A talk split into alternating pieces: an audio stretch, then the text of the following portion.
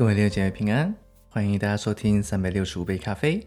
今天是7月10号，让我们在一天的开始，先用一杯属灵的咖啡，温暖充满我们今天一整天，让我们带着喜乐的心情面对每一件事吧。今天要和大家分享的话题是颤抖或视作得胜的圣徒。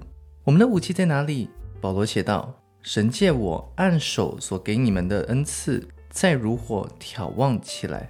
提摩太后书1章6节，他教导我们眺望起来。保罗用的词语是与火有关的，就如你会眺望萤火及燃点而使它完全燃烧起来，不要冷却，要眺望那火，用扇扇起那将灭的残烬。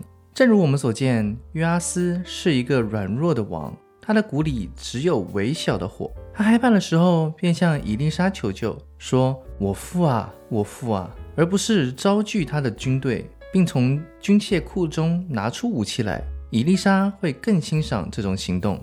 我们都有我们的武器，魔鬼已用尽一切阻止基督徒运用他们的武器。在这个世纪初，当五旬节圣灵降临，开启神的军械库，几乎整个教会都在警号中醒了过来。但到了现在，布道者常依靠人的方法，而不是依靠圣灵的能力。很多教会中人和医生都反对神的医治，他们看重那些失望的人和那些没有立刻得到医治的人，但他们忘记了医生也叫千千万万人失望。几乎坟墓里的每一个人都曾往医生那里去，但没有人因为这样子而愚昧，而要求关闭所有的医院。有些传教士反对神的医治，是因为有些人没有得到医治，故此完全不向病人施行这医治。这岂不叫人人都得不到医治吗？怜悯之心或对圣灵的服从到哪里去了呢？其他恩赐也受到攻击。但五旬节派和灵恩派的传福音者首先复兴了知识的言语。很多人宣称他的工作就像招魂术，